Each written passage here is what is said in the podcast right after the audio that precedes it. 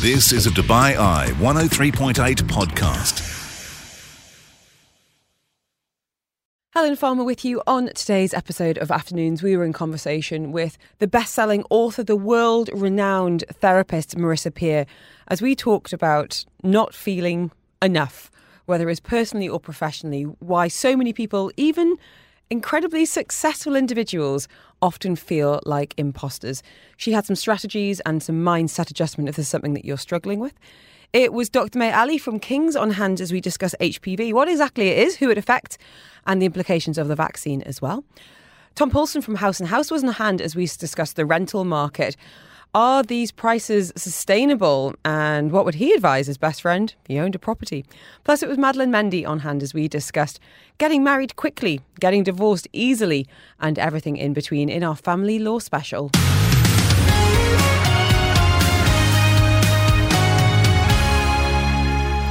I'm so honoured to have carved out some time in our next guest's schedule. Marisa Peer is with us. She's a world renowned therapist, a best selling author, and one of the most recognised names in the wellness industry right now. Her career has spanned decades um, and treated the likes of superstars, royalty, Olympic athletes, CEOs, helping them to reframe their issues, turn their lives around with her approach, RTT, Rapid Transformational Therapy. Um, we are talking today about one of the areas she's really passionate about why so many of us feel like we are not enough whether that's personally, professionally. She's written books about it and is now in Dubai helping people here. Marisa Peer, how are you? I'm very well, thank you. That's that's what I want to hear from wellness expert that you are doing well and, an advert for your for your own work and own mindset. Now, it's such an honour to have you in Dubai, and I understand you're going to be spending a bit more time here. Is that right? Yeah, we moved here. Yay. We moved here seven weeks ago. Congratulations! You timed it well. The weather's absolutely beautiful. Um, I wouldn't love to start, if you don't mind, by asking you to share a little bit about your background and why you became so passionate about helping people overcome those feelings of not being enough. Yes, I was always going to be a school teacher. Actually, I wanted to be a child psychologist. Then I thought about being a school teacher because I've always wanted to help people. But I realized that actually being a therapist was suited me more, actually. And so I became a hypnotherapist because that's the fastest way by by any means to get very quick results. And everybody in pain wants quick results, whether you're in real pain because you have stress headaches or an irritable bowel, or real pain mm-hmm. that's a different pain because you can't find love or you lose your temper all the time. And so I found hypnosis to be the most effective way. But I realized that all my clients, whether I was working with an Olympic athlete or a major seer, a billionaire, or someone who indeed was a school teacher, they'd all have the same problem, which is they never felt good enough, worthy enough. And the higher I went with clients, the more I saw it. So I'd work with many suicidal people at the top of their game. And I realized very quickly that it's the thread that's behind all of our issues, whether that's alcoholism or drug addiction or being addicted to shopping or indeed screen time. Because mm-hmm. here's the thing when you're not enough, you need more of something. Oh, that's and, interesting. So and I'd, chasing. Yeah, and I'd worked with thousands of addicts. They all felt not enough. And I thought, well, surely if you treat what lay underneath, the, sim- the, the real issue rather than the symptom, you get better results. So I began to treat I am not enough in almost all of my clients. And it was so successful. I wanted to ask you if you've been surprised over the years by some people who've come forward to you and been vulnerable enough to say, I don't feel I am enough. I don't feel like I'm good enough. And you're going, well, my goodness, look at what you've achieved. Look at your resume, look at your bank balance or your family. Do you know, I wouldn't say I was surprised at all because we see that in Princess Diana, in Whitney Houston, in Philip Seymour Hoffman, in George Michael, in Michael Jackson, in many people who had everything except the thing that matters. So actually, it didn't surprise me at all. In fact, I began to expect to see that in people mm. like that because people always think that famous people become damaged and they think they're not good enough. But actually, I found it was the opposite people who don't feel good enough want to be famous because then they'll feel worth something. But when they get there, far from making it better, it actually makes it worse. And we've seen that with Britney Spears. You know, you've kind of watched that poor girl unravel. Unravel because now she's in the public eye and everyone knows that she doesn't feel good enough. And that must be so much harder, at least if it's just you and no one knows you can hide it. But in the public eye, there's nowhere to hide. So, what about then in us mere mortals? How do you see it manifest in people who aren't chasing celebrity? In mere mortals like me, well, it's it manifests in a couple of ways. Not following the relate, not going for the love of your life. Thinking, oh, I'll settle for less just in case, and I'll stay in an unhappy marriage because what if I don't find anyone else? So it's not pursuing your relationship goals, but also in your career.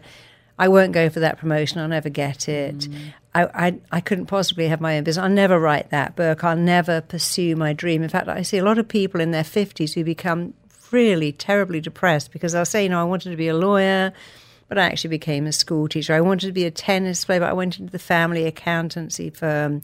I didn't follow my dream, and here I am now, just desperate because I've, I've run out of time. So, and we see this a lot, and I think All it's a oh, good reminder, you know, when people come to the end of their days that there's some of their big regrets are exactly that, not yeah. being true to themselves, yeah. not living aligned to their values or following their dreams. And that's not to say that, you know, everyone can be, you know, a Wimbledon tennis player, but why do you think some of us get in our own way then? Are we trying to protect ourselves from, you know, not reaching our dreams, not fulfilling that potential? Well, your first question, you know, when most people die, their greatest fear is I haven't made an impact. I didn't make an impact, which is why I became a therapist because I knew I could make a big impact. Mm-hmm. Why do we get in our own way? Well, yeah, fear of failure, because, you know, we have to remember that we're tribal people in very modern bodies, but we haven't changed that much. And when we were born, we are hardwired to find connection and avoid rejection. And anything that could get you rejected, we fear. So but that's why we fear public speaking. We don't fear that at all, actually. We fear what's underneath that. You could reject me. You mm. could boo me off the stage or laugh at me or go, oh, you're rubbish. So human beings are hardwired to be terrified of rejection because it wasn't that long ago that it could kill you. If you were banished or cast out from your society or your village or your tribe, you, would had it. Mm-hmm. So today, when we all these songs, I'll die if you leave me, I can't live without you, which is utter rubbish. You'll find someone even better. but but we're, we're sold this lie rejection can kill you because you're very fragile. I prefer to say rejection can be the best thing that's ever happened to you because you're not fragile, you're strong and resilient and powerful. And I'm so glad my first boyfriend rejected me. I'm so glad I got asked to leave college. I'm glad I got fired from a few places because it actually was the best thing that ever happened to me. Oh, but at the time, it didn't feel like it. No, I know, I know. I think everyone listening today has had those moments of, oh gosh, is this what the universe is showing me that I'm not good enough for that yeah. person or that that boss? Yeah. Um, but where do these feelings come from? You know, not being good enough. Yeah. What can we point to? Who can well, we no, point no to? No baby is born saying, "Gosh, I've got triple knees here, a really fat tummy, baggy skin, and no and teeth a, or and hair." I'm rubbish at maths. yeah. the baby has no concept they're not anything but worthy. So the good news is we are not born with it. No one is born thinking, "Gosh, I'm not pretty. I don't have on designer clothes. I'm not living in a gorgeous house. I'm not eating organic food. I don't count. Every baby thinks they matter, which is why they demand attention at 3 mm. a.m. So that's good that we weren't born with it. Where do we get it from? It starts with comparisons, and that happens very quickly. And your sister could read when she was four. Your brother wasn't a messy eater. And then we go to school and they stream, which is a terrible thing to do academically stream kids. So what you do is you reward achievement, never effort, and yet some of the kids that work hardest don't get the recognition they should get. And now we have something even worse than parents comparing and schools, which is pretty bad, which is the media. Absolutely. So we have magazines and television shows and social media. And now we have sites you can go and ask people to rate you. Oh, gosh. And they usually rate you as less than five and and people ask people, to, well, "Am I okay?" They ask people to judge them, and mostly they judge them very unkindly. And you know, if if you watch Friends, I mean, no waitress ever lived in Central Park. That's just ridiculous. Everyone doesn't have a perfect body and eat burgers and fries all the time. People don't have a kid and then are running on the beach in a thong bikini. No, no, no. But the media tells you they do. The media says you've got to have fat back. hair and thin thighs. yeah. So if you happen to have thin hair and fat thighs, you think, oh, I don't fit in. And it's so wrong what we've done. I mean, I'm really glad now we have no body shaming and a whole generation that are not buying that anymore.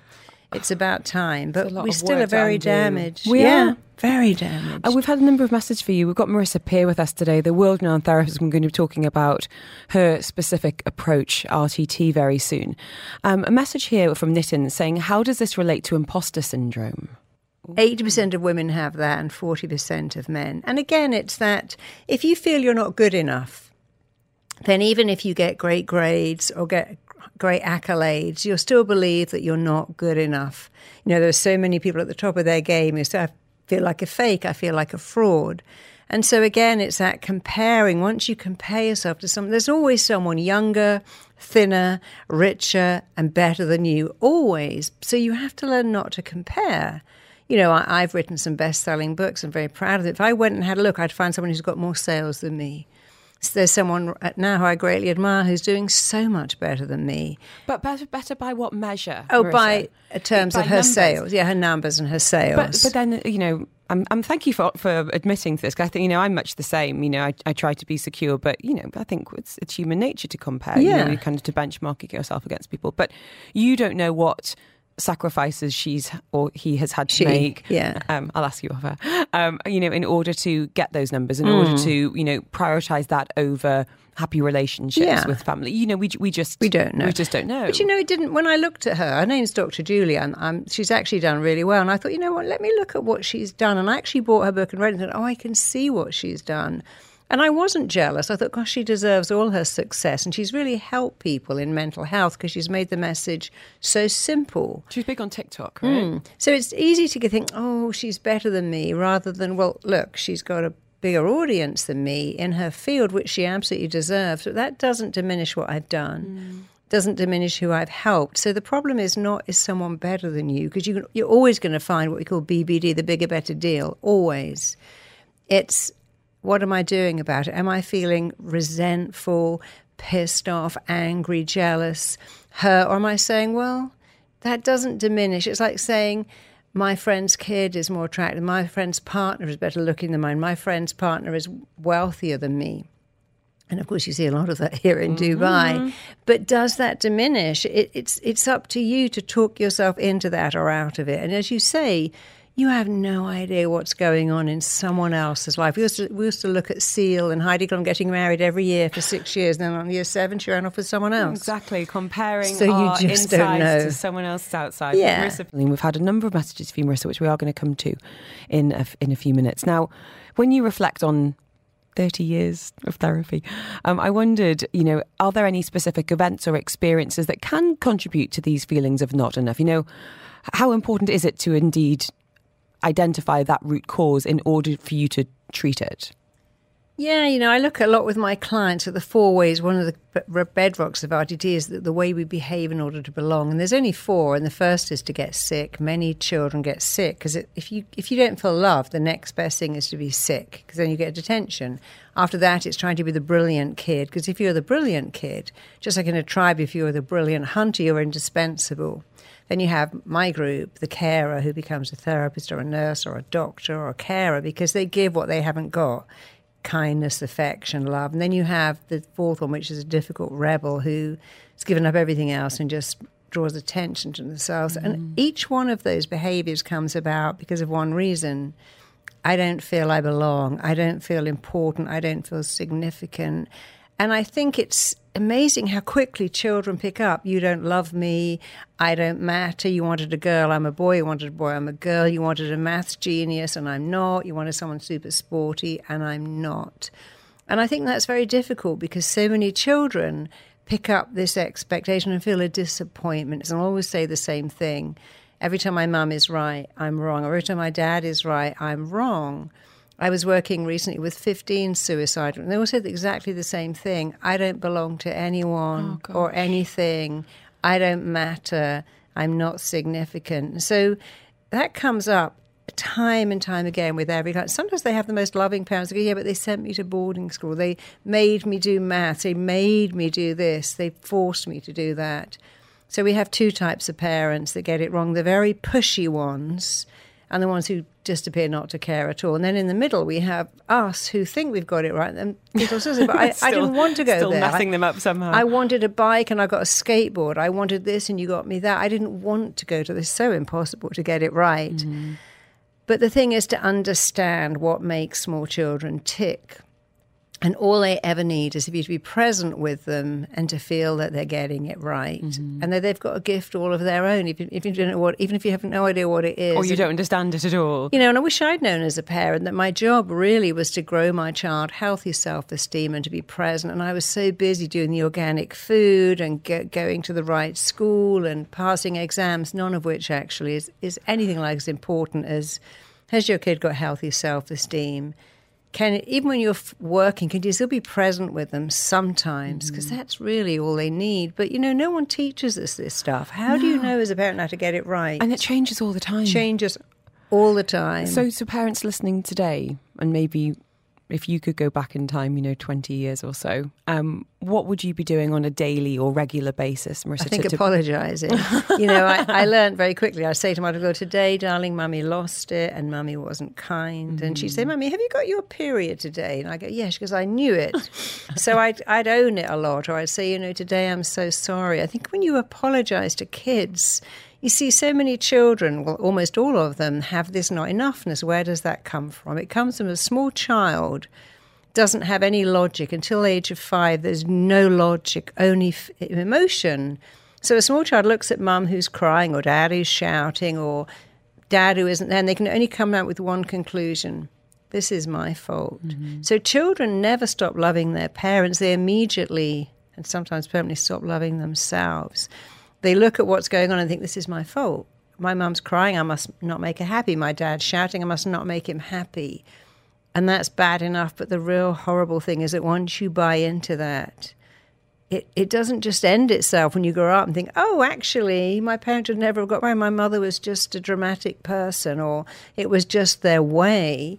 You always have now got this belief, I'm not enough, which is the thread that causes all of our issues. And it starts in childhood because children don't have the logic to Well, work bra- out what's going on. The brains on. aren't developed enough to apply it even all the way through the teen Ever. years. Yeah, of course. So let's, and we are going to look properly at, at RTT after half past. But I've had a message from a mum actually um, saying, Thank you so much for this. Um, really good timing. Uh, my daughter's my absolute world. I love her more than anything, but I feel like I'm letting her down constantly. I'm not a good enough mum. She's eight months old. I've gone back to work part time she's not coping very well. Not napping, not eating or drinking. Um, sleep is really bad. She seems much happier with her dad. Um, I feel like she's getting fed up with me. He says I'm overthinking it, but for the last two weeks I've been crying and feeling really down about myself. I just want to be a good mum and I'm worried that I'm not. And all you can do when you have to go to work is when you go to work, go to work. And the minute you come home, switch everything off and just be a mum. Even if you've only got three hours with an eight month old baby, just be with her. They don't care about stuff being ironed. They don't care if the house isn't. If they couldn't care less if you're eating ready meals. And so many people say, you know, I want to, I'm, I'm ironing, I'm cooking, I'm cleaning. Forget all of that and just sit with your baby on your lap. Even sleep with them. A lot of people think that's wrong, but at least have them in your room. And because you have plenty of hours to be a mother still. And it isn't that you're not there. Your baby's picking up your stress and your worry mm. and they, they pick it up. And so ah. she's fretful because you're fretful. So you have to say i'm a great mum. I love this child more than i go to work i come home. When i come home i am completely a mum. You know if she's eight months old she'll be asleep probably by eight you still have another hour to do the laundry and all the stuff that really doesn't matter. No kid cares if the house is messy and the sheets aren't ironed. Um, and it also it goes so quickly. You want to does. enjoy every minute of that babyhood because it's gone in the blink of an eye. Marisa Pearce speaking as a therapist, I say this as just as a fellow mum that the fact that you care so deeply shows that you are a really, of really good she mum. cares so deeply. You do. It's all for them. They'll. All, but I think you're absolutely right. When we come home feeling heightened and stressed and anxious They and not enough, all of course they do. Um, but sending sending hugs to you, no name on four zero zero one.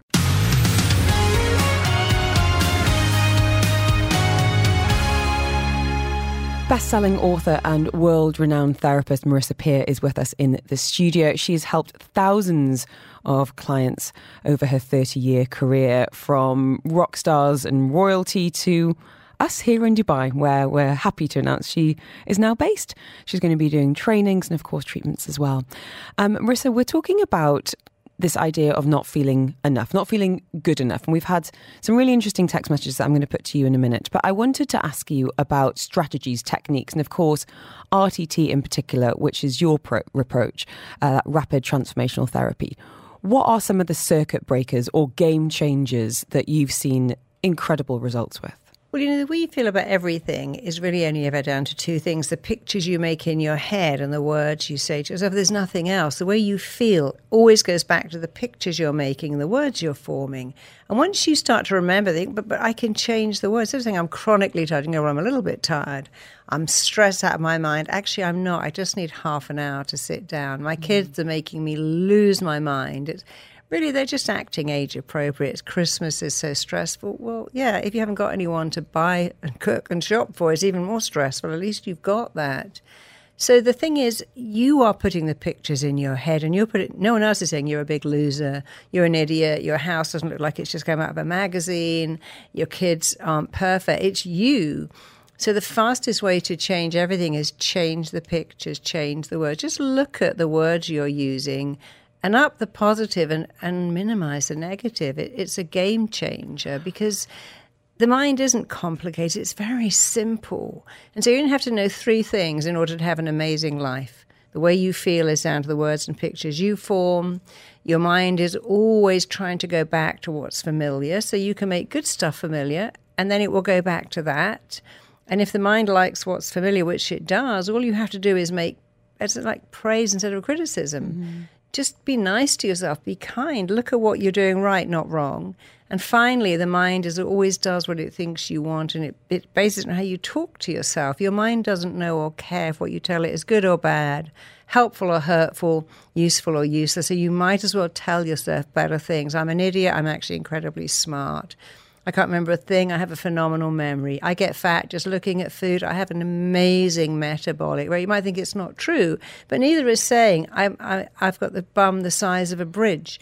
I could eat a horse. I'm exhausted. I'm shattered. Mm. See, these things aren't true. So if you're going to lie to yourself, at least tell yourself a productive lie, a better lie, a useful lie. How long does it take, though, for your brain to, or I, I 100% understand what you're saying, yeah. but I'm just trying to apply it. And I just said to you off air that I'm feeling so overwhelmed right now. You know, I'm there's kids and mm. parents and work and blah, blah, blah, and uh, I mean what you just said there in terms of that actually all being a privilege is absolutely yeah. And if you just took out the word overwhelmed, I think that's a, not a great word because you might think it, but it's a word. What you're really feeling is I'm a successful woman. I've got children, parents, a life and my problem is someone else's fantasy dream come true. But I would never use the word overwhelm. I'd say, I'm a little, um, got a lot going on at the moment. An or, abundance. Yeah, I got abundance. I got a lot happening. And the best thing to say is, but I can deal with. I, have got fantastic coping skills. So overwhelm makes a really negative picture. So the mind responds to words and make a picture. Overwhelm, exhausted, shattered, dying, losing my mind. But if you said, I've got along, but hey, I've got great coping skills. I'm an amazing coper. This too will pass. This time next week, I'll be lying on the sofa doing nothing. This Sunday is coming up and I can catch up. If you can keep talking to yourself, and it, words that don't make a picture, so um, just saying, this too will pass, or this is just a little challenge. So if the mind doesn't make a big picture like this mm. is driving me crazy. I'm going out of my mind. This is hell. This is a nightmare. If you can minimize that and say, it's just a thing. It's just a thing. It's just a day. It's just an hour. It's not forever. It's not. It'll pass. So, is this is this similar to positive affirmations? Then, how do you feel about? No, it's not really. It's understanding what makes you tick. What makes you tick is that you you have your body has no choice but to respond to the words you're choosing.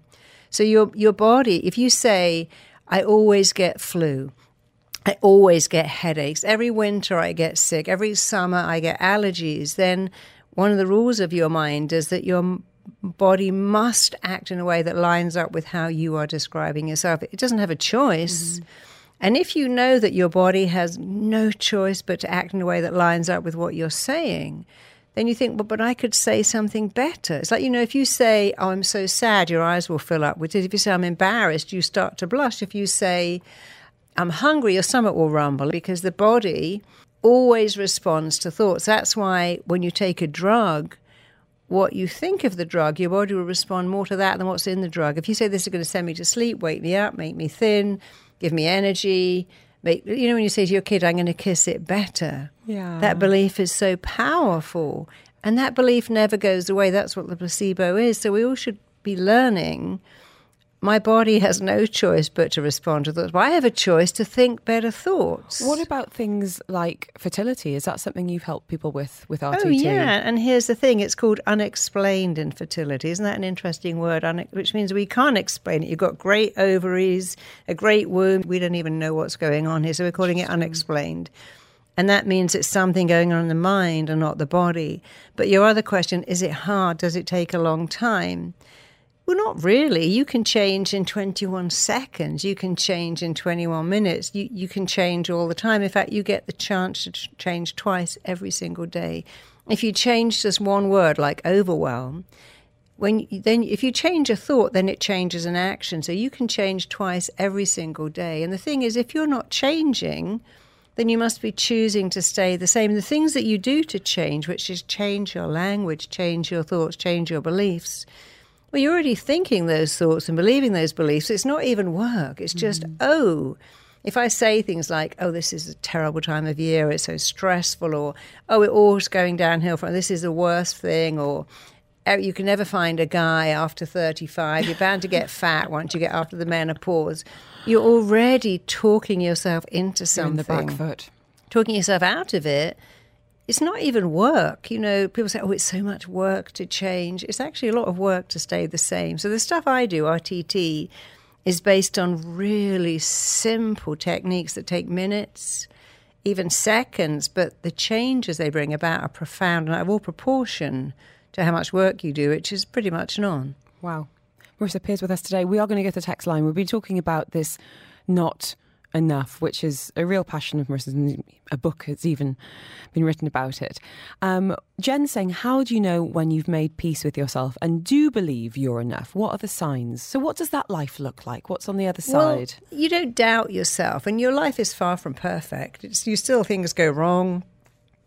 You know, we came here seven weeks ago to move into our house. It was ready, and we are told, "Oh, it's not ready at all. It's ready, but the road isn't ready. The water's not on." Uh-huh. So that's been a big challenge. But you know, it, it, people who are enough don't have, but they still people die. People get sick. Things go wrong. You know, th- things happen. There are challenges. Flights get delayed. All kinds of things happen. COVID happens but it, they deal with it better because they are able to understand that they are the constant. So you know you're enough when you stop doubting yourself, when you stop going, oh, that's not going to work. Who am I? I'm going to mess that up. That's going to fail. They, you know you're enough when you stop that negative language. Mm-hmm.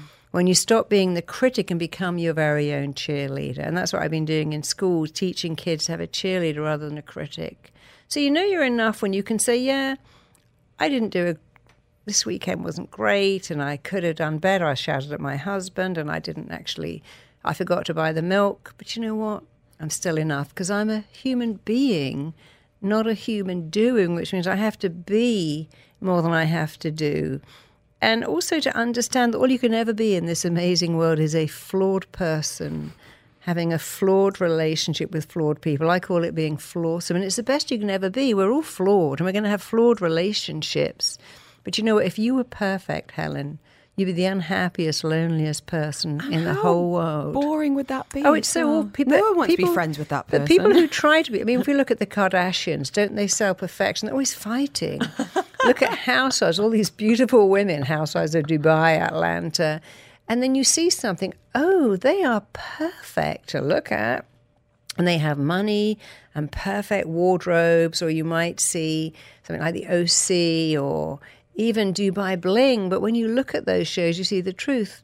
They're not any happier than I am. Mm-hmm. So we already know that not only does being perfect not make you happy, it makes you incredibly lonely because the basis of all friendship is we like people who share our vulnerabilities. Exactly, people who are perfect don't have it. Yeah. Absolutely right. Um, no name on this message for you, Marisa, saying, um, How about other people who've got impossibly high standards? I think my performance at work is more than good enough. I'm proud of myself, but my boss doesn't always agree. Are there some people that have you know? Is it a perfectionism thing? Is it impossibly high Mm. standards? Critical people always have the most criticism reserved for themselves, but they manage to reflect it out. That isn't good enough. That isn't done, well done. You should have done better. But what you have to st- understand is they are expressing out with their own intense dissatisfaction. When it's your boss, it's hard to deal with it, but you have to come back and say, look, I think this is great. I did a good job. I'm sorry you're dissatisfied with it. But if they're always dis, you might have to pick that up with them and say, "Are you sure it's me? Because everything I do is not good enough, and yet I know that it's more than good enough." Can we talk about going into 2024? I cannot Yes, believe it. It's a couple of weeks away. Um, to everyone listening today, what do you wish that everyone would do or try or adjust to either get out of their own way or start fulfilling their dreams? Maybe identifying what their goals might be to have a really happy and healthy year ahead. Well, if I would stop doing all resolutions and make the resolution to be your own best friend, to say, I'm enough. Like, you know, what would you say to your best friend? You wouldn't go, Well, of course you haven't got a date. You've got fat legs. Of course um, that's going to go wrong. You aren't qualified. Of course your kids are going to turn out, Look, you, you know, you're not a good enough. You would never say that to your friend. So you have to be your own best friend and stop with the criticism and, and start with the praise. There is nothing that will build your self esteem on the planet like self praise, and nothing that will minimize it like self criticism. So, up the praise, minimize the criticism. Constructive criticism's okay. And if you want to make a resolution, make this. Every day say, I'm enough. Write it on your mirror, write it on your fridge, print it on your pillows, your cushions, and say it when you're cleaning your teeth or having a shower or waiting for the kettle to boil, because that's one resolution you'll never break. And just, just be nice to yourself. Start to be your own best friend instead of your own worst enemy. Presumably, the knock on effect is huge in terms of your relationships, for one, I would imagine. Yeah, one of my clients said, you know, my kid said, Mummy, you've stopped being a shouty mummy. Because when she got into the enoughness, then you can forgive yourself for messing up and say, well, you know, I'm a human. I, it's, I'm not perfect. What about those romantic relationships? Have you seen clients who've had this light bulb moment of going, why have I been wasting my time with this so and so? I think a lot of people who feel not enough try to make their partner, you know, you've got to be perfect. But when you can allow yourself to be flawed, then again, you know that you're, you're having a flawed relationship with a flawed person, and so are they. Because many beautiful women look at Princess Diana, who got left for Camilla. Um, Helena Yates um, was actually, no, sorry, it was um, Helena Christensen that was left for Paula Yates. There are beautiful women who get left all the time. Beautiful, stunning, gorgeous. So a romantic relationship is not about, hey, I'm perfect and you're perfect. Let's have a perfect. It's, hey, I'm flawed and you're flawed, but let's have a great time together. Let's mm. not worry about making the house perfect or the meal perfect. Let's just, you know, because your happiness is snuggling up, you know, watching TV, I think eating on the sofa. It's not going out to have a candlelit dinner all dressed up. I think that's such a good message going into the festive season. We've got such high expectations Such of high we're going to have the most perfect holiday. And I realised this over the summer when we had a family holiday, and I was like, was the holiday perfect? No, but were there these perfect moments of just laughing our heads off and Yeah. connection and you know silliness and beauty in the landscape? Yes, absolutely. Um, but we, you know, ex- expectation can. I the- know, and that's the problem. You've got you of got to give yourself a break because the same thing with Christmas. It's not really about having amazing gifts all wrapped up. It's about playing cards and playing games and watching a movie together and again eating on the sofa and just having fun. That whole thing about having I mean, I couldn't imagine going to a hotel for Christmas dinner because it's like, oh, well, that's not being in the house and lying on the sofa with your family. And, I spoke to a friend this morning. She's like, "We've we've all got pajamas. We're not leaving the house." and isn't that perfect? Well, I know, and it's funny, isn't it? Because for this year we are actually going to go out because I don't want to have to, you know, think Yeah. about the cleaning and the da, da, Yeah. da, da, da. But the day before, the day after, oh, there will be no structured clothing Yeah. at Isn't all. I'm, I'm, I'm. I'm going to turn into a cheese board. That's the plan. And then if you think of your happy, people say, "Oh, my happiest moment, I love getting into clean sheets, Ah. or a fresh cup of coffee, or hearing birds sing, or hearing my children giggling." And so when you look back on your life, it's never the big things. It's always the little things that make you the happiest. Marisa, for anyone that wants to avail of your expertise, you obviously the books are out, you're available online. You're going to be doing some training for Yeah. RTT therapists, of which there are now 17,000, did you say, internationally? We've, I've trained 17,000 people all over the world, but I've trained 120 people just here in the UAE. We've got some girls and guys in Dubai that have got a very successful RTT practice, dealing with people who all feel they're failing when they're actually not. It's such a great job because you don't have that feeling of failing. You're making people feel better. You're when when you change other people's lives, you also change your own. So finally, in February, we're bringing RTT live to Dubai. We're doing a live training. If you want to be an RTT therapist, you can do it live in Dubai this February. what, is there a website we can point people to Yeah, go to rtt.com or go. indeed marisapeer.com and you can find out where it is, how much it is. You don't have to have any therapy background to train with us because it's so thorough. You are enough. That's Yeah. what you need to be saying to yourselves, guys. Marisa Peer, thank you so, so Yeah, much. It's been buy a Christmas T-shirt. Say I'm enough. Put it on your put it on your napkins this year. the best gift you can give to yourself. Um, It th- thank you so, best so gift. much. It's been such a valuable conversation, and I, I think really timely for an awful lot of people right now. Thank you. And I'm putting the word overwhelm out of my vocabulary. Yeah, never use that I'm again. excited. Yeah, I'm I, I'm excited. coping is a great I am coping. I have extraordinary coping skills. Will tell your mind, hey, I can just power through this. There you go. That's it. My new mantra. Marisa Peer.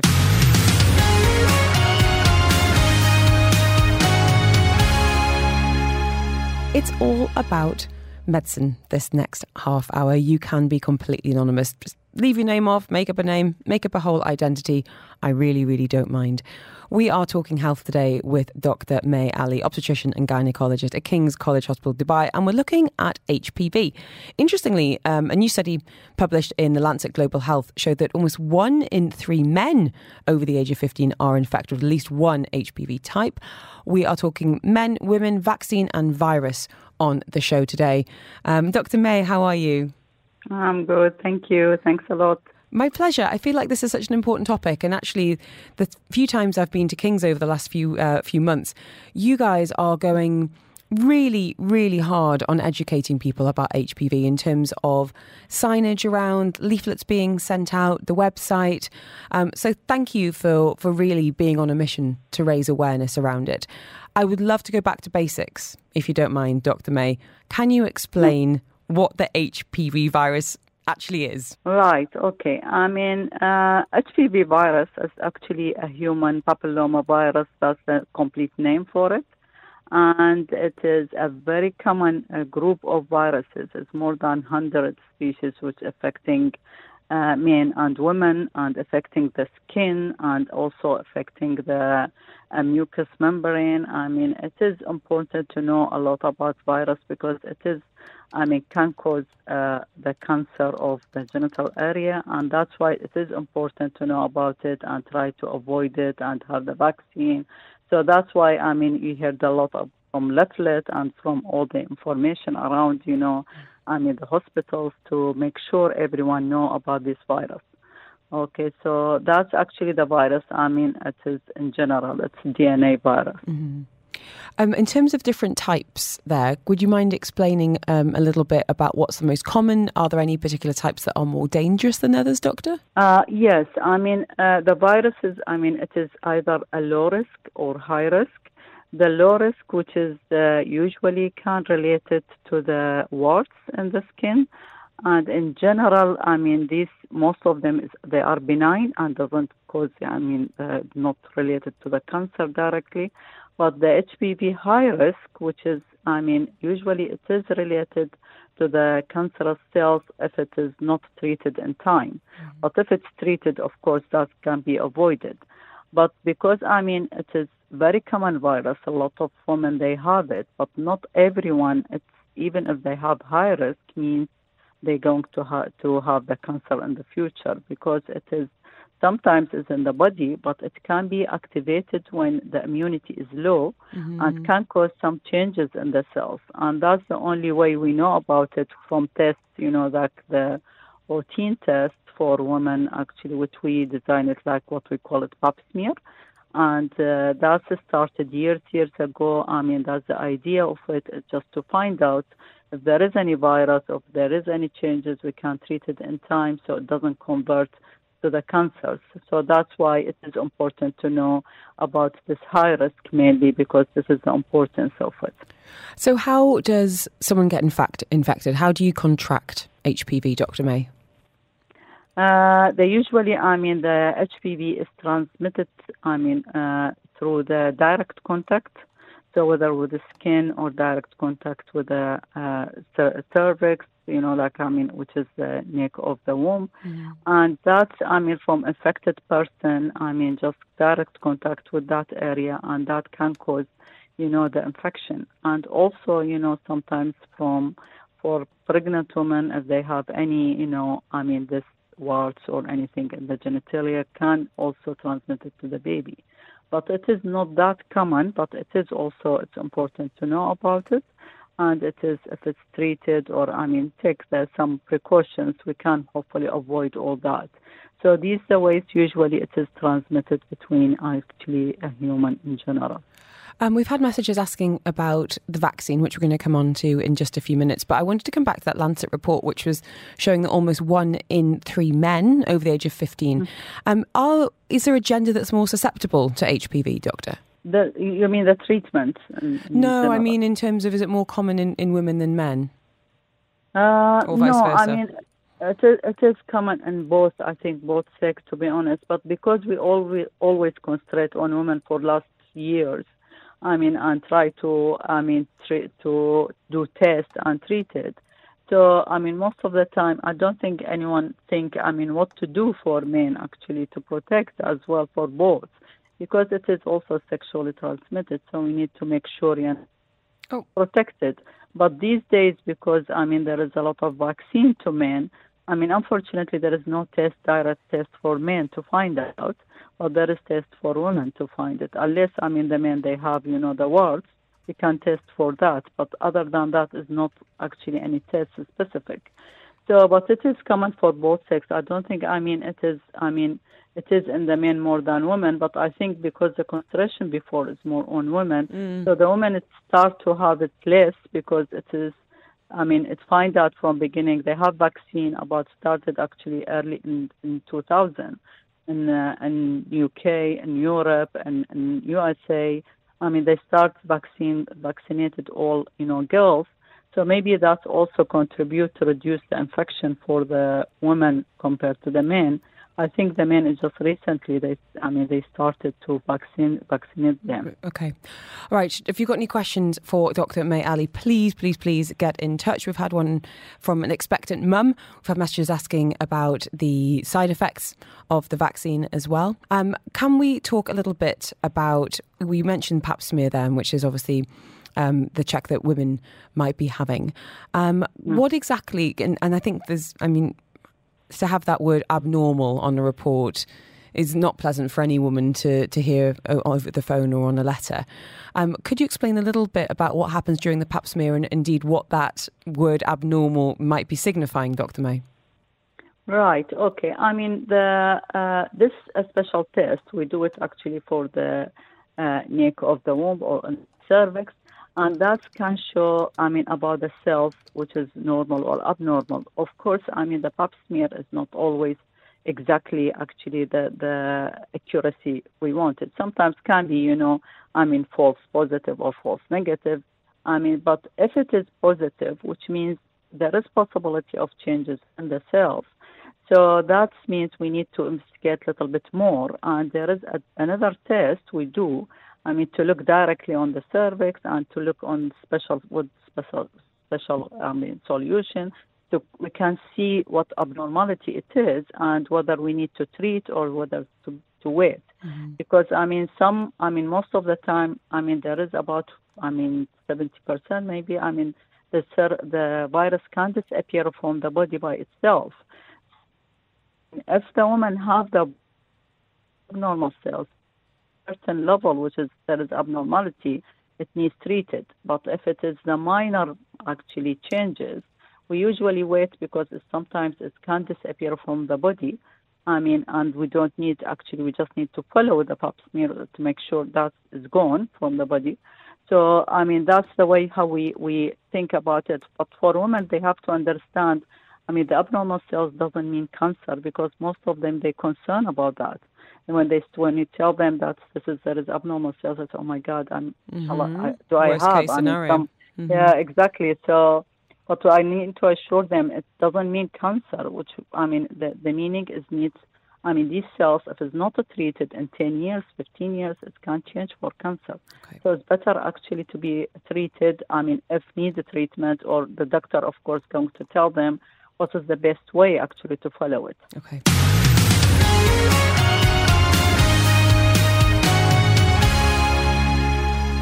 Joining us from King's College Hospital, Dubai, Dr. May Ali, obstetrician and gynecologist. We're talking HPV this afternoon.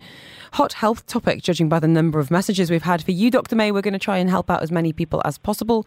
Talking about just how common it is, how people can and do live um, sometimes without knowing and sometimes fully knowing that they do have HPV. Um, and before we go to talks of vaccines, of which we've had a lot of messages about, anonymous message on the text line, and you're the perfect person to answer this, given your obs and gynae experience, um, saying, um, Hi both, I tested positive for HPV some time ago and most likely still have it. I'm getting closer to my due date and I keep receiving and reading contradictory opinions. Can you please share if you've got any experiences? Can I harm the baby in case of a natural birth or should I opt for a C section? Would you mind explaining about HPV in pregnancy and indeed birth for everyone listening today, but of course this, this uh, listener that's just been in touch? Right. Okay. I mean, it's uh, HPV because it's common, to be honest, and uh, it can stay in the body for a longer period of time. If she's, I mean, tested positive and she doesn't have any abnormal cells, she doesn't have warts or anything outside, it's not going to harm the baby and not going to cause any problem. But if it is active, you know, like I mean, as there is, a, I mean, it is a skin lesion, and thus there is a tiny small risk when the baby is delivered it can affect a little bit the throat but i mean unless she doesn't have any problem i don't think i will we don't usually advise for cesarean section just because she tests hpv positive Okay, hope that helps. Um, I'd be happy to connect you guys separately if that um, if that would be useful. Let's talk about the HPV vaccine. In an ideal world, Dr. May, who would be having having it, and indeed when? Right. Okay. I mean, the HPV vaccine, it started with the girls between age 11 and 12. And there is only two doses within six months or one year. And if they done that, they don't need anything because the best, actually, uh, the, vac- the best time for vaccine to work when these girls, they are not exposed to yet to the, vac- to the HPV okay but also i mean we're not saying i mean the the older women or, or the older age i mean they can take it mm-hmm. they still can have the vaccine i mean because even if they have some species of this virus they can protect from the others Oh, I and see. I mean, okay. yeah, because I mean, at the moment also they discover. I mean, originally they just protect from two high risk virus. Now it's about nine high risk virus, and these, I mean, it can also protect a little bit from the others. And the study going on actually to protect for more and more viruses. So, And for men is the same. Actually, they start in USA. I think in UK they start to vaccinate the men, Mhm. or started also from the younger age. And I mean the same thing. It's two doses. we've had exactly that. Is one shot enough? Is it covered by insurance? Great question on four zero zero one, Dr. May. Is is the HPV vaccine covered? Some some insurance they cover it, but not all of them. Okay. What about side effects? Um, are there any serious side effects that you've seen in your time, or indeed some everyday commonplace side effects from that vaccine? The in general doesn't cause a side effect. Of course, can cause a little bit pain, you know, tiredness, like any virus. I mean, any vaccine from any uh, for the other viruses, but not a, as I mean any serious side effect. I mean, there is no record of serious side effect from that vaccine. So that would be a little bit of soreness around the injection site, that kind Yeah, of thing. yeah, Okay. exactly. So I'm just thinking about putting my kind of parent hat on um, for anyone who's got children who you know are kind of teen or preteen. What would your advice be? I strongly advise for all of them, actually, for girls and boys to be vaccinated together. Okay, so they have to vaccinate their children at that age, about 10, 11 years old, of even, I mean, it is 12, 13, still all right. and uh, I mean to protect them because we have to work together, you know, for both of them. It's not only girls, not only the boys, both of them, because for the future, hopefully, we can get rid of the vaccine completely if we do that. Okay, so I mean, because I mean, I know it's a lot of parents. They think, okay, I mean, we, we don't. I mean, our girls not exposed a lot, and they. I mean, it is not important to give it to them, but it is no. They have to give. I mean, these vaccine are really, really strong advices, and they can do it by GP, by pediatrician, by uh, obstetrician. You know, and all doctors. I think they are happy to do that. I, that that was exactly what I was about to ask you next. Is is it a case of going to see your family doctor, or do you need to make an appointment with an, an obs and gynae such as yourself? So your family doctor can do this. Is that right? The family doctor can do that, yes. I mean, a pediatrician, I think they do also for the girls, boys, you know, in that age. Okay, I mean, I even heard, to be honest, I mean, in Canada, I think they start to vaccinate the children, you know, now that's a young, um, very young age, I mean, about the HPV, which is, I know it's too early for them, but it's, they introduce the vaccine as well for younger, younger age. So, I mean, it is good, I think, to know about, I mean, there is something actually to protect us from such actually, I mean, uh, the uh, horrible disease or, I mean, to protect from cancer in general, because it can affect both sex, I mean, the risk of the cancer. And just lastly, we've had a message going: How and does it go away on its own? So, in most cases, does HPV go away on its own? And obviously, we've talked about when left untreated, it can lead to cervical cancer, genital warts. Um, but how common is it for it to just simply disappear? It is actually disappear by its own. I mean, in about, I mean, I would say 60, 70 percent, and especially in the younger age. Mm-hmm. And that's why I mean, I mean, some country they don't start, you know, the pap smear until 25, after 25 or 26, because they thought in the younger age, because their immunity is good, I mean, the virus is can, can disappear by itself. I mean, the problem there is no direct uh, medication or any, I mean, sort of treatment to the virus itself. Mm-hmm. Makes so sense. what we do, we always we just treat what is the symptoms which affecting by the virus. Okay, but I mean, of course, I mean the lifestyle, you know, avoid smoking, you know, I mean, it's healthy in general. That protect them as well to get the virus, like any virus. So, I mean, there is different things we can try, you know, I mean, also, I mean, using special precautions, you know, for, I mean, during, I mean, in, in their, in, in, I mean, uh, uh, like protection, Mm-hmm. that will help as well to avoid, you know, having the virus. Thank you, Dr. May. Really valuable insight. And I think a lot of people perhaps using a bit of downtime over Christmas and New Year to You're get welcome. booked in for those jabs. Um, really appreciate your time. Thank you. Dr. May Ali Thank speaking to us from King's College Hospital on topic of HPV. This is Afternoons with Helen Farmer on Dubai Eye 103.8. With Haus and Haus, 10 years of unlocking opportunities in Dubai real estate. Hope you're having a great one. Welcoming to the studio now, Thomas Poulson. He is the new sales director, ex leasing director at Haus and Haus. So he really having a foot in both camps when it comes to renting and selling here in Dubai. We're picking his brains on the rental market. Basically, we're talking about what you're talking about, which is numbers going up. Where's the availability? Where's the stock? What's hot? How are you, Tom?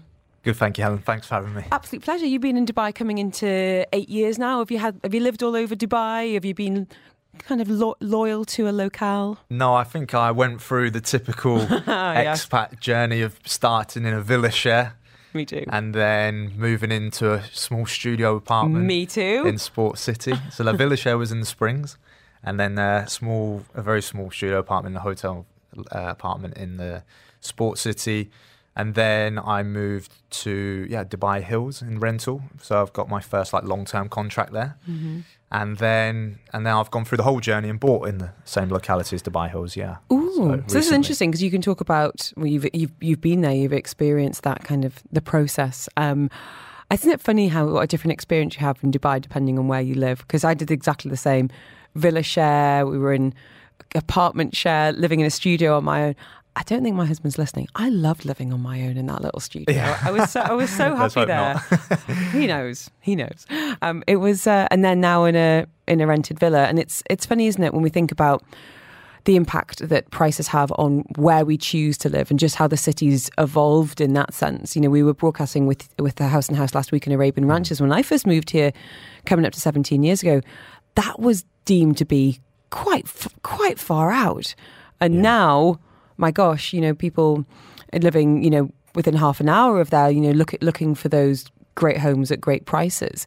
Um, we're seeing prices are definitely higher than I've known them for quite some time. What are some of the things we can point to for those reasons? Well, I think that naturally a lot of people set their benchmark of someone else they know who's always paying less, which, of course, across that pandemic era, the prices really did take a massive nosedive, as we know.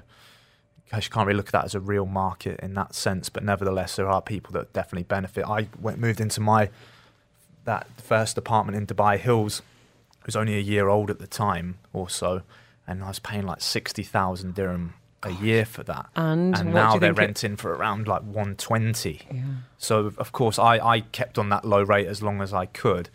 Um, I think that the back to your question, you know, so there's always going to be people that then go, well, I know someone paying that, I know someone paying this. But um, I think that the way that, as we know, it's quite commonly, you know, preached about how well Dubai handled COVID and was a real, almost in a way, an advert for the place in terms of the recovery speed and things getting relatively back to normality using inverted commas. We boomeranged back to dining out for sure, and I think a lot of people, as you as you rightly say, you know, very agile. You know, whether it was you know apps and, and business and, and quality of life, it became a very attractive place to be when things were pretty poor in other parts of the world for a continued Yeah. amount of time. Absolutely. I mean, I mean, assume yourself. Um, you know, from the UK, it was going on for years. You know, it seemed it dragged on when you called Zoom called home and whatever. But and I think that's just continued the momentum of that. I think that they've obviously want to now Dubai encourage people to stay here longer. They've got these new, you know, visa schemes and so on. It's a lot easier to get longer residency here. and to live here longer as well. You know, it's not a case of you know back in back in the day you get to a certain age and then sorry, that's that's you've had your Yeah. time. You know, people choosing to retire here. Exactly, and I think definitely from personal point of view, I think you know you can ask a lot of the people, especially in our industry, what we work in real estate, but Dubai was very much just seen and almost like once again back then seven eight years ago, advertisers kind of you get in, earn your money for a couple of years, and you get out, and but now that's just not the case. I don't, I- you know, I'm maybe I- talking wrongly, but No, no, no. it seems to me there that, That- a lot more people kind of come into this with more vested in interest in staying here longer. Mm-hmm.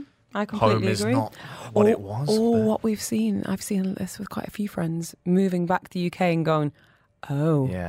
just, oh yeah. I mean, just to come back. Yeah. my, my mum and dad are in in uh, in Dubai right now for the holidays and said to us over the weekend, "You'd be mad to come back right now." Exactly what mine always say. Is it really? come visit? They just say, just stay, stick it out as long as you Yeah, can. Yeah, quite right. So as a result, yeah, you've got people But yes, say look, looking so more, more people come in, and then more people staying longer. Yeah. Um. So therefore, the old adage of you know Supply how basic economics works of supply and demand. If there's if the supply in the market is not you know reaching the demand and there are they're trying to you know there's a lot of handovers or a lot of units launched this year but they're going to trickle over the next few years definitely over the next coming years there is going to be pre- further pressure i believe on house price going up You've just mentioned Dubai Hills there, which I think has seen enormous growth in terms of rental. What other areas are you identifying with Haus and Haus? You know, from brokers in your team, people you're speaking to about, wow, that's a that's a heck of a percentage increase. Yeah, I mean, you're going to see that in more newer communities, such I'll notice it more. But I was even talking and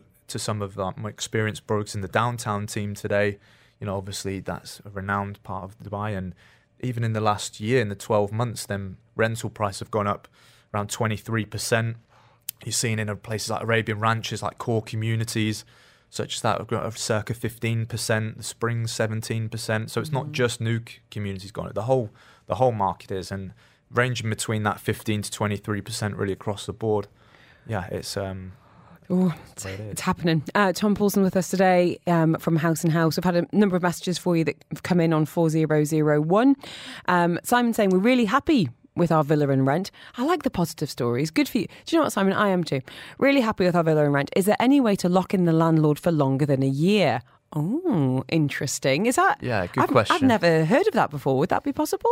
No, it, look, it is more more common to just do the your year rent uh, annual, but yeah, you can lock in if you you can negotiate at the start of the contract before the contract started. if you want to do a, up to five years. To be honest, you can get an Ejari up to then. Um, obviously, it's more risk, I guess, on both parties for the landlord and the tenant to commit to that long because you never know what price is going to do. Someone will lose there, And you- especially out here. And you don't know what's going to happen to your personal circumstances. Of course, yeah. So as long as you've got, you can obviously negotiate exit clauses out of that if sh- that should happen. But legally, a contract is actually if the landlord doesn't want to have an early penalty or early termination, you fulfil the contract. Um, in that sense, so yeah, that's once again use a good broker to negotiate the terms for you. But yeah, we see it sometimes two years, especially if it if they know they're on a two year contract here, and they know they're maybe getting company allowance or so on. Then they, if that's what they prefer and want and know that they don't want to leave for another year, then and it works for the landlord as well. Yeah. You're guaranteed rent for two years effectively, then it can work. Interesting, given how much prices are going up where I'm living. I might need a little little message. Um, message is saying, I understand supply and demand, but the general quality and level of services in many areas doesn't warrant the prices in many cases. I, I have to say, with some, I have to agree. I'm like, crikey, you know, even around the corner from where I live, I'm like, I'm sorry, but, you know, 400,000 for a four bed villa is just wild. Absolutely, I agree. You pay as, well, especially as the market matures on location. Um, you're going to have ter- like once again going back to UK or any established market, you're going to have terrible quality compared to brand new developments or so on. But because of the lo- the vicinity where it is, where you know central or near a beach or so on, you, you pay your premium for that. And so if people are willing to pay it, then that's what it's yeah, worth. and, and all I would say is that if these properties were highly renovated and, and Mm. added quality to it, they'd go up even more in price. So okay, so you are uh, you are an owner now, but if you were a landlord, um, in terms of sitting tight, looking to rent it out, you know, if your best mate came to you and said, "Oh, you know, I've got I've got a villa in the Springs, Hmm. um, you know, what do you reckon I should do with it over the next couple of years?" What would you be saying? I would say, for, for instance, now, if it was, if they didn't need to sell it in the next couple of years, then I would definitely try and get them to commit to long-term rental for a property, for a villa, um, because I believe because the rents are very, very high, and the way that the rental index works, okay, there's a thing for increasing the rent and index, but there's no decrease, so the landlord right. doesn't have to decrease the rent year on year. So you're locking in at a very high rate, and even if the market did continue to go up, which I actually don't think it will do too much if we come on to that. I do believe they might slightly soften or so on, or pretty much stabilize. But you know you've got the benefit of you're probably getting a good return on your investment no matter what you paid for it, and probably quite good if you paid for it uh, three plus years ago. I Um, wish I could talk to Helen of you know kind of April 2020 and be like, Yeah. now might be a good time to stop thinking Yeah, about we all. buying. I think we all do, and that was the reason. Look, I'm not. I'm. I get renting. I- I've done it for six out or seven out of nearly the eight years or so, and I've been here. Um, it's a lifestyle choice for some, definitely. If they know that they, you know, people like moving around different parts of the world. Mm-hmm. People don't like that commitment, but for me personally, you know, and I get it. People say, "Oh, you know, why would you not buy because it's you get it's actually cheaper than renting?" You know, because my mum, my annual mortgage, if you added all that up together, would be a lot cheaper than renting out. But you actually have to have a lot of quite a lot of capital up front to buy these. You know, with your Absolutely. deposits and fees. But yes, to me, it's I, I believe that I just didn't want to be here another seven years. Don't and- look at me then- like that. It's been 17 another- years, Tom. yeah, that's not a dig at you, Helen. But no, uh, no, but it's interesting. but isn't yeah, it? and that's the reason why. Because I think people are scared to commit, and I get that. But Yep. how many people out there realistically have like been here now 10, Don't. 15, 20 years and been like, oh, when when are you ever going to commit? you Well, know? I'll tell you why. I'll, I, I don't mind telling you why we haven't bought because I love where we live and we can't buy where we live. You know, Yeah, we live close. Jumeirah, yeah, yeah. I love living close to the beach, and unless something, you know, Hmm. changes, then you know we're really happy in the area. Da da da da da. I also think it's quite interesting in terms of what people view as making sense for them. You know, and I'm not talking about Dubai specifically, but if you look at you know big cities like London, and New York, sometimes financially it actually doesn't make sense to buy. You know, if you think about commitment, about as you're talking about upfront capital, about Hmm. service charges, da da da da da. You know, buying is often held up as this very aspirational thing, but it doesn't make sense to all people. You know, it might make No, sense absolutely. to I'm, you know if uh, you're thinking about living in different areas, diff- moving Yeah. moving cities, moving countries. Um, we touched on it earlier, but Maddie wants to know any sense of correction, or is this it now? And then about three exclamation marks and question marks. yeah. I mean, like we said, I don't know when people say correction, it's correct into To what, what? figure. I, I don't know. They, once again, could we, do we class that as just around that pandemic era, or do we do it before? But all I would say is that we are noticing at Haus and Haus, which we are, you know, and I'm sure other big reputable companies in the same, but but we do a lot of transactions a month in rentals, up circa 150 plus. Um, so we are quite a good, um, you know, source for that information as to what's happening. But we are now noticing that properties are sitting on the market longer uh, because landlords naturally try and get the best price possible. They're not achieving them prices. I do believe that it is leveling out. Mm-hmm. That's how I describe it right now. And I believe going into 2024, particularly going into the apartment communities, there's a lot of more inventory handing over that are apartments. So I believe that that will not maybe slightly soften prices, but I'm talking fractional percentages here, not major correction in I- maybe her eyes. I'm nervous to say bargain, but where can you get good value right now in terms of renting? Are there any any areas you're like, actually, do you know what? That's a that you get a bit of bang for your buck there. I mean, I if it was an apartment community, I really like the old Greens community. I love the that. I mean, don't get me wrong. Once again, the prices have gone. I'm not saying it's cheap by any sense, but all I'm saying is you do get good value for location is great. You can get to Sheikh Zayed Road literally within five minutes of that, Mm-hmm. um, in two minutes. And they are nice and big. Yes, they can be dated inside. A bit of lick of paint and a nice clean up and so on. And wrapping kitchens and you know these Hey. small cosmetic changes. They do make a a massive kitchen? difference. Yeah. Okay. Um, great investment as well on that side of things.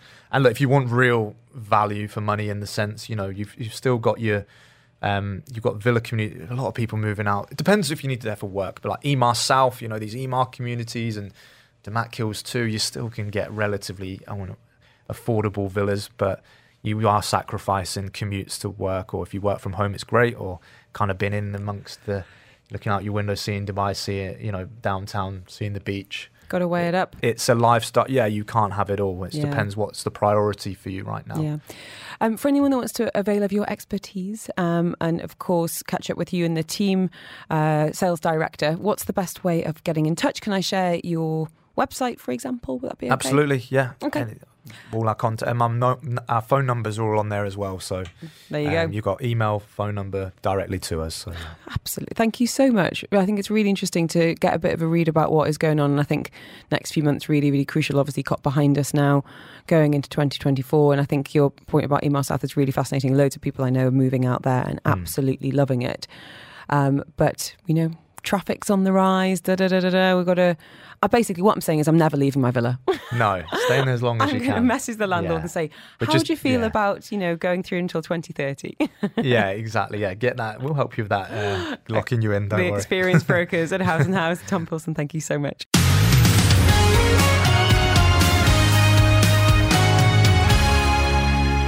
It is our family law clinic. Free advice with the incredible and very busy Madeleine Mendy. She is a partner at the Bin 7 Advocates and is head of their family law department. How are you, Madeleine? You okay? Good.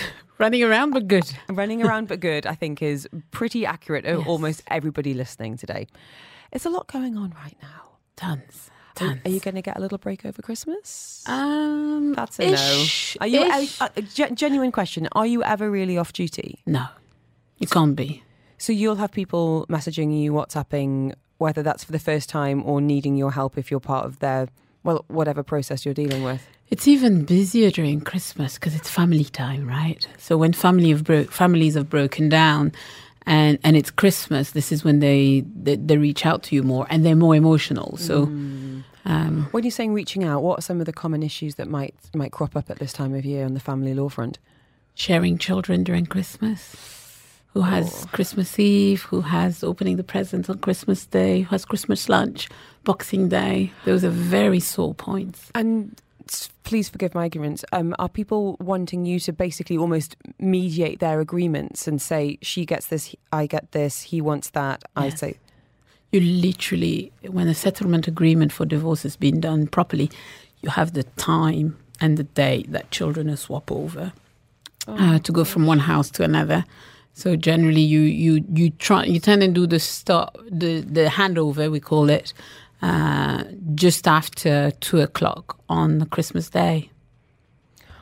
Goodness me, it's going to be well. We're going to be on Christmas Day at two o'clock. I'll I'll have my show, so we'll be we'll There be in the car. But isn't that we've talked about this on the show before, and I think I asked you the question that you know if your best friend came to you and said, you know, I'm thinking about getting a separation, what would your first bit of advice be? And you've said it before, and I know you'll say it again about getting some marriage counselling. Yes.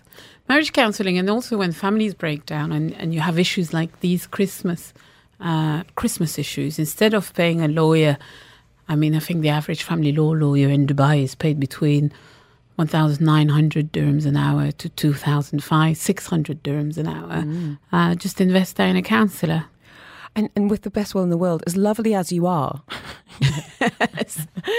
you know, you don't want to be spending all of your time in your office. You know, th- Yes, there, there are ways, of, no. there are there are measures you can put in place to minimise that time and ultimately that fee. Yes. Um, so even if a couple is ultimately going to be getting divorced, counselling is not a waste of time or resources. It isn't at all because when you look at our average fee, so let's say our average fee is 2,100 dirhams, that's probably three hours of a counselor's fees. And you can just go into the counselor and say, right, we're not here to be to, to receive counselling to stay married. We don't want to be together. we don't want to be together, but we are getting a divorce and we want to do it the amicable way. Yes, we can't stand each other. There are these points we need to fight over. over. Let's do it here with an independent person. Mm-hmm. Because once you get lawyers involved, nobody's independent. We're all in. Yeah, We're all in for ourselves. Yes. Um, we've had a lot of messages for you, Madeleine. Um, a number about divorce, of course. We've had about sponsoring a stepchild, a pregnant maid, some family needing some help with. Um, before we go to the text lines, which we'll do very soon indeed, I wanted to ask you about travelling over Yes. the holidays because this is another very contentious and timely um, issue that you're dealing with. Um, and we've we've said the word kidnap before, which sounds incredibly Yes. dramatic. But actually, there's a bit of misconception around that word as a descriptor, um, and perhaps a bit of misunderstanding on, on what actually constitutes kidnapping in the eye of the law. Would you mind laying that out for us? Yes, I use that word. On, I use that word on purpose because it's a shocking word, right? Um, but it's a shocking act when you remove a child permanently from his home and from the other parent. It is it is something shocking. On on on when you're taking that action, it may feel like a relief, but long term you're damaging that child's relationship with the other parent. So yes, you've broken up as husband and wife part or partners, boyfriend and girlfriends, but um, I always say some of the worst partners can still make the best parents. Absolutely. And um, and that child deserves both of his parents, or at least if you're going to move out, let it be by consent. So with kidnapping, what what is the legal definition? Because you said permanently removing. Could it be a case of we're going to go back to our home country. I haven't got permission from my spouse, but I'm going to go anyway because this is what we want. But with with a view of, of coming back. Well, that's the term, right? A view. You're Yeah, using a very lawyer term, right? I know, there. I'm learning. So if you if you said if you said, well, I'm I'm I'm going, I'm not encouraging this, of course, but if you're saying I'm going over Christmas and I'm coming back on the third of this of January, um, because we've discussed it, and at the last minute. My partner's changed his mind or her mind, and they don't. She doesn't want to let me to go. You can go. The reason why I say permanently remove because here in the Dubai, in, in the Dubai police stations, you can't file a case uh, a criminal case on on on uh, the illegal removal of a child, which is the definition for kidnapping, from the UAE, unless some time has passed. So. Um, if someone decides to go over, let's say they're traveling to England uh, on the 25th and then don't come back until the 7th, um, I'm not encouraging it, I'll say that again, but it, it's unlikely for them to be in trouble because there's a return date. It's for those that are just leaving with a view, and I'm putting that in inverted comma, with a view to come back, but that view could be in two or three years' time. Absolutely. So, what about travel bans? Um, can you explain a little bit about how those come into play when they are relevant and necessary, and when they are a threat? Yes. I mean, at the moment, travel bans are a very hot topic because you have a lot of families where children have travel bans on them. You can't have a travel ban on an adult unless there is a debt. But in family law, it's mainly on children that we put travel bans on. And either parent, there's always a misconception to think that's only the dad who can put a travel ban on. Either parent, whether they have the passport or not, can put a travel ban on the child. What that means is that child cannot leave the UAE, whether by sea, air, or any other port, or by, by road, cannot leave the UAE at all uh, without either the law, the order being lifted, or um, one of the parents going and applying for a, a temporary lift of the ban when they provide someone else's passport as a guarantee. Uh, so you have a lot of those at the moment. People think, oh, I have travel ban, I can't go home for Christmas. You can. Go to the Al Adheed typing center, your nearest Al Adheed typing center, make an application, and as long as you have your flight details and a passport that you can leave as a guarantee, you should be able to leave within four or five days. Mm-hmm. It's scary because it sounds like they're often misused. You know, as a bit very of, much. As a bit it's of a weapon. It's exactly, exactly. Um, so how is that kind of monitored and regulated in terms of making sure they're put in place to pr- ultimately protect the child? I mean, it's can someone effectively just I don't want to say willy nilly, but on, on a on a whim put a travel ban Yes. on a child? Yes. The, the short answer is yes. You can get up tomorrow and say, mm, "Do I think?" You you don't have to. The problem is you don't have to show proof of threat because the kidnapping of a child is such a serious matter that the court will expect you not to misuse that. It's a it's a powerful protection for a child, but also, of course, if you have parents that are misguided, either by lawyers, because you have lawyers sometimes who, who who use the travel ban as the first port of call, so they are misguided or all themselves uh, are not genuine, then you end up with a lot of travel bans on children that shouldn't have travel ban on them because there's no intention of removing them permanently out of the. UAE.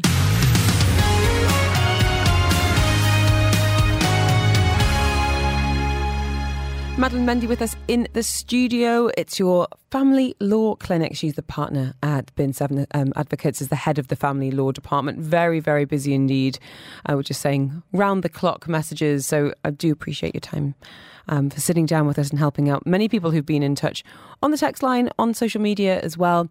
Anonymous message here, which isn't strictly family law, but I think it's really important to put it to you if you don't mind, Madeleine, saying, um, I'm medically insured in Dubai. The insurance covers lens replacement surgery with I need. Um, unfortunately, the hospital sent the wrong report to the insurance company. It was somebody else's report, but in my name. The report stated I had the condition for eight years. Incorrect. Also stated I was pre diabetic. Also incorrect. Hospital later corrected the report to the insurance company. However, the company is now refusing to accept the first report was an error. The hospital has offered me a 50% discount on the surgery. I feel that in no way I should be penalised when the hospital has made the error. Can you please advise? Of course, I'm a family law lawyer, but I think that's more of a general law question uh, that we can all answer. The first thing I think he needs to make sure that the insurance has the right record, because even if he gets 50% from the hospital, if the insurance still believes that he's pre diabetic or he's had a condition for eight years, this problem is going to, to come back time and time again. So, what I would start with first is to ask the insurance to check, to provide the record that they have or the database that they have for him, the data information that they have for him, to make sure that's been rectified. Mm. And if it hasn't been rectified, I will get in touch with the legal department of that hospital and for that hospital to liaise directly with the insurance so that they rectify it. It's the hospital's mistake. The hospital must rectify the issue. Just giving 50% discount is not going to, to resolve the problem in the long term. Yeah, absolutely right. Please keep us posted on this situation. Patience, paperwork, it's all coming together in a perfect straw. Um, and I, I listen and all the very best of the surgery if that does go ahead as well. Uh, Madeleine Mendy's with us today. Um, message from G saying, looking for some advice in regards to getting a divorce. Uh, when my wife, um, sorry, when my ex and I split up, I moved here. She still lives back in the UK. Split was completely amicable, no animosity, mutual decision. We've got no children. Only thing we had together was a property which is already sold and divided up. Point is, a nice, straightforward divorce. Um, so, is this something that could be done when I'm over here, or does it require me to go back to the UK to sort it out? I know when we sold the house, we had to get a solicitor to sign to say who I was, but I could do it all from here. I'm hoping it's the same. Thank you in advance for any info. He can do it from here. The beauty of the UAE is you have about, I think there's four British lawyers, uh, so British lawyers in Dubai and Abu Dhabi that are pleading in the English courts. So if he wants to do it through lawyers, he can walk into one of those offices. Uh, there's one in Abu Dhabi that's expatriate law, and then there is several of us. There's three of us here in Dubai. There's um, there's ourselves, of course, Ben Sivan, an advocate, but you have James Berry and Associates and TWS. Can walk into one of those offices. They will then act on his behalf to do his divorce. That's um, I was going to say that's the more expensive way to do it, but the cheaper way to do it is to do it online. Uh, you can issue on the .gov website whilst you're based in Dubai. You don't need to attend court. Uh, the divorce will take about six months because there's a procedure now. It's a three-step process. You pay about five hundred and seventy pound, uh, and then the divorce is, is finalised. It's a no-fault divorce now, uh, and it can be done from anywhere in the world. Wow. Okay. Would you mind saying that website again? .gov uk.gov website. Okay. Gov. There you go, Jay. All the very best in fresh start in uh, 2024. Um, we have got more questions about divorce, but I want to talk about marriage now. Um, getting married quickly for whatever reason. It could be a burning love, it could be a bun in the oven. Um, tell us about some of the most efficient and indeed cost effective ways to get married in the. UAE. Uh, for non-Muslims, you can, as long as you have your paperwork uh, ready, which is your certificate of celibacy, your ID document, your passport, uh, and your, I think one one of the persons for Dubai court needs to have a, vi- a residence visa.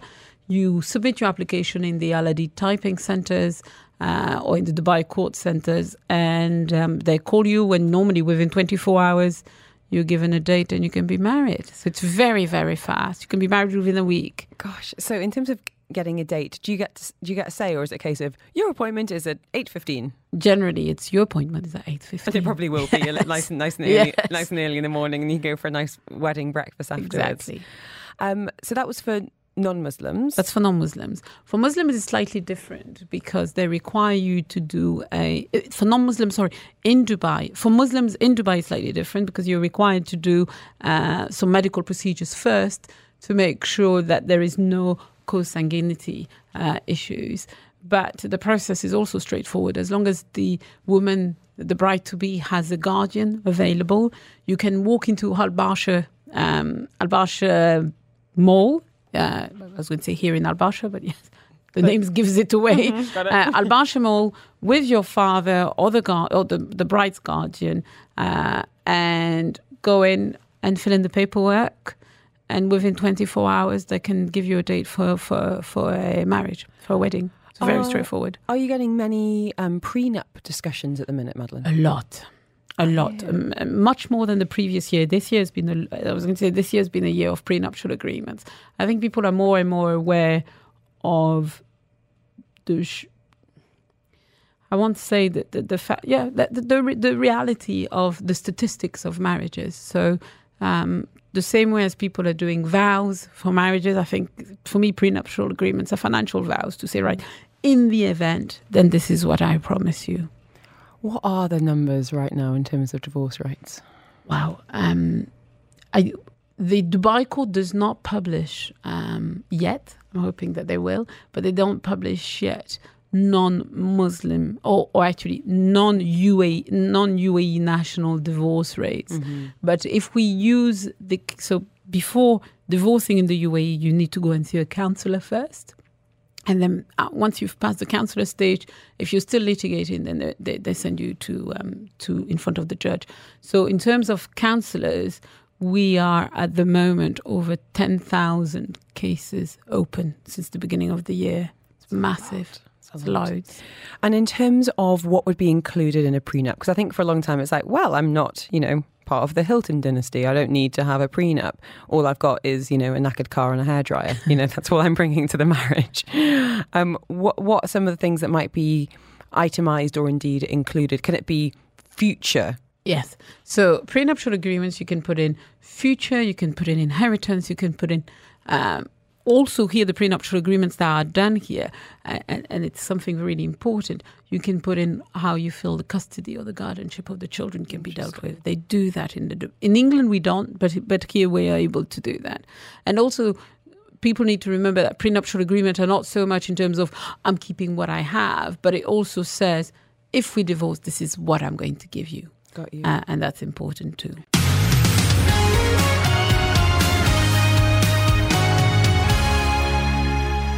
Don't forget, if you are getting in touch for our legal clinic, you're more than welcome to get in touch. Um, you can do that on 4001 on the app, the WhatsApp, or indeed the phone line as well. Um, a message here from Samantha saying, if this could be raised, I'd appreciate it. We're Australian, we've got property here and in Australia. In the event of death, will Sharia law prevail? We've got sons, my husband's Muslim. How do you suggest I protect myself? Well, Sharia will normally prevail in the first instance, but the Abu Dhabi, the um, uh, the ADGM in Abu Dhabi, you are now able, the civil court in Abu Dhabi, you are now able to have Sharia compliant wills um, for for Muslims. So I would, my advice would be to go and see a, um, a wills expert that is able to. Um, to, to help you draft a, a Sharia compliant will for a Muslim person. Hope that helps, Samantha. Keep us posted. Uh, we have got Lisa on the line about marriage. Hey, Lisa. Hey, how's it going? Oh, good, thank you. How can we help? Well, uh, this might be a little vague, but I'd heard that earlier this year the civil marriage laws changed throughout the country, and I was wondering what those changes were. We touched on it earlier, but I think it's really important just to revisit, if you don't mind, Madeleine, in terms of civil marriages in the UAE, who is eligible, what are the processes, what are the passports or indeed paperwork involved? Right. So there there've been two civil marriages rules that have changed in Abu Dhabi, but also in Dubai. So Abu um, let's start with Dubai first because that's where we are. So in order to get married here in Dubai as a non-Muslim uh, through the civil marriage court, you need to bring in your passport, proof of your celibacy. So generally it's an affidavit, um, and then you need to be of legal age. You also need to complete the uh, there's a form that you complete online uh, just providing your details and one of you needs to be resident in the dubai in, in the in the emirates of dubai to be able to get married here in terms of abu dhabi it's also open to muslims uh, that's why they've now called it. Before it used to be the non-Muslim court, but they, they changed the name to the to the civil court, and it's the same requirements. Um, but you need so the wife needs to show that she's um, she's uh, she's not married or she's celibate. Okay. Any questions on those, Lisa? Does that help at all? Is that is that just for Abu Dhabi and Dubai, or was there something that was federal or throughout the country? No, it's a it's a federal law that is then applied by each emirate. So Dubai and Abu Dhabi have decided to apply it um, directly uh, onto their court system, but they they they, they um, amend it accordingly. Excellent. Thank you so much. You're, You're so welcome. welcome. Have a great afternoon ahead. Um, Madeleine Mendy with us today um, as we talk family law, partner at Bin 7 Advocates, and she's the head of their family law department. To the text line we go. Um, no name on this one saying, Does your lawyer have experience of sponsoring a stepchild here? I know we need an NOC from the father, but not exactly what should be stated in that. Um, can you get an example online? Thank you in advance. I don't know if you can get an example online, but it's a very straightforward document that basically says, I am the father, I, passport number and details, uh, the name of the child, I'm the father of the child, uh, here's the birth certificate, and I agree to X person, uh, give the nationality and their passport number, uh, sponsoring my child in the UAE. Okay. That's it. It took all of my willpower not to do a I am your father. okay. Hope that helps. So pretty straightforward. Very straightforward. obviously if if people are all in agreement presumably Exactly, yes. It will have to be signed, and normally it will have to be notarized. okay um ant says asking for a friend honest ant says um uh they have Du- Du- uh, Dubai court divorce certificate. What do they need to do in order to make it legal in the country they got married in, or is it good enough as is? Well, normally the, the divorce certificate is good enough as it is, but certain countries have extra requirements. I see the English court, for example, are happy with the document as it is here, but certain countries, I see, for example, I've had some Canadian nationals that have divorced. Uh, or, or Italian nationals. So, what they require you to do is first to have the document stamped by the Ministry of Justice here uh, to authenticate it, and then by the local embassy here. So if it's the local embassy the, or the consulate, the Italian consulate or, or the Canadian consulate, you then have the document stamped. And often some countries have a system where you have to submit the marriage, the divorce certificate directly to them. But generally it stops there. Okay. Madeleine Mendy, we've got her for just eight more minutes. So you don't put your name on messages, of course. This is an anonymous one saying, Does Madeleine know if Dubai has a facility like a supervised contact centre like back in the UK? Where a parent can meet with a child supervised in instances, say, where a court has ruled they cannot have contact alone with their child. Family friend wants to ensure that any contact with the father is supervised due to past behaviours, but she's struggling to find a facility in Dubai. Thank you. So we used to have before, but it's changed up to three, four years ago. We had the contact center at Al Barsha, but it's not supervised contact. People often um, get the two mixed. It's what we call assisted contact. So, what does that mean? So, assisted contact, you go into a contact center, the parent, he's alone in a room with the child, and they're playing together. No one is there taking note and supervising that contact. In a supervised contact context, the child is in a room with his parent, and there's another adult in the room on in the corner taking notes about the interaction like a of that social, child. so- social worker type role in the UK. Yes. So if it's assisted contact that they re- well either at the moment assisted and supervised contact we we no longer have that option. We used to at the Al Barsha Center, but that's closed. Uh, so That feels like there's such a gap there because I'm sure so many families would benefit from that kind of middle ground, that neutral ground. definitely. Sorry, we can't help in that situation. Um, a message here saying, can a Hong Kong marriage be annulled in Dubai? Well, Right, terminology right, again. I'm about to- smiling because it's terminology. Terminology. Can a Hong uncle marriage? Um, so, sorry, a Hong Kong marriage. It's a bit of a tongue twist. This one. a Hong Kong marriage can be dissolved in Dubai, so with a divorce. But to be annulled, the marriage to be annulled, normally there are certain requirements. One of them is you've not uh, consumed the marriage and put so. If they mean can they be divorced here in Dubai after having been married in Mm-hmm. Hong Kong? Yes, they can. Any nationality, as long as you're resident in the UAE. Do both You- need to be residents? Uh, generally, generally yes, but you have instances where you can d- divorces in uh, one of the partner's absence. okay. Um, annulment, you're saying if, if a marriage has been consummated, then it cannot be annulled. What about time period having passed since getting married? Is that a factor? No, because No? then the, as long as the marriage has been consumed, what you do then is get a divorce. Okay. Annulment is just in certain particular circumstances. Okay. I hope that helps. Um, a message here, no name, saying pregnant maid question. Uh, live-in maid is pregnant. She's separated from her husband. She's not married to the baby daddy. She cannot go back to her home country as the border is closed. What are her and our options? So, if I understand, she's separated from her husband, so she's still married. It says separated, not divorced. Yeah. So she's still married, and then you're saying baby daddy, but that's not referring to the husband. So It's she's not the pregnant. father. She's pregnant with someone else's Yeah. baby. Well, there are two ways to deal with it, right? It depends where they want this child to be born. If this child is going to be born in the UAE, this woman is married in the UAE, so automatically the child will be um, attributed to the father, to the sorry, not to the father, but to the husband, Husband. Uh, because because they're married. Uh, she does not necessarily, even if her the border to her country is closed, she doesn't necessarily need to go to her country to give birth. She can go to another neighboring country and give birth, uh, and then come back. If she wanted to have the the father's name, the biological father's name on the birth certificate, then that would be the advice. Okay. Otherwise, here in the UAE, if if the husband is not available, it's going to be very difficult. Okay. Wishing you all the very best. Tricky. Okay, one last question. Uh, this is from Rosanna.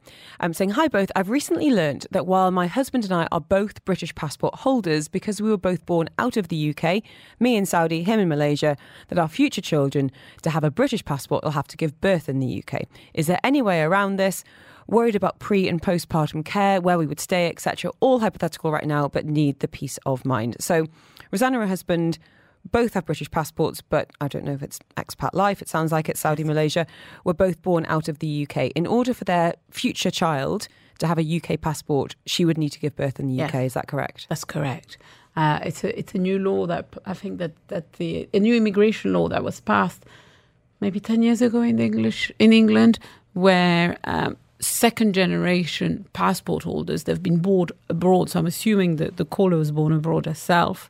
So now, for a child to be able to have a British passport, she'll have to be born in England. There's an argument to be made, so a test case. I doubt that she might want to be that test case, but there's an argument to be born to say to, to be made to say, well, if the child is born in the UAE, who wouldn't be given UAE nationality? So automatically, you should be given the nationality of one of the parents. Um, but are they? Do they have other passports? Then that would be the problem.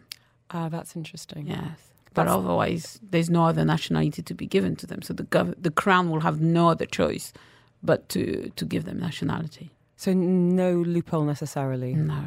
This has happened to a number of my friends actually. Yes. Had to go had to go It back. will happen to me. really? So, yes. There you go. Rosanna, but you know what? You're absolutely right. Better to find out these things now than halfway through your pregnancy and have to be making hospital changes, doctor changes, and all of that. But yes, you are you are right. Um, Madeleine, we've run out of time. We haven't run out of questions, which just goes to show how busy we are. Um, thank you so so much for your time. Um, I know how valuable it is right now. So. I was going to say go and go and relax, as if I dread to think how many messages you've got during the course of the last hour. So, okay, go and catch up on your phone. How does that sound? Happy holidays to you and yours. Thank you. We will see you on the other side. Yes. Um, and you're an absolute superstar. Madeleine Mendy speaking to us. She is the head of the Family Law Department at Ben Seven Advocates.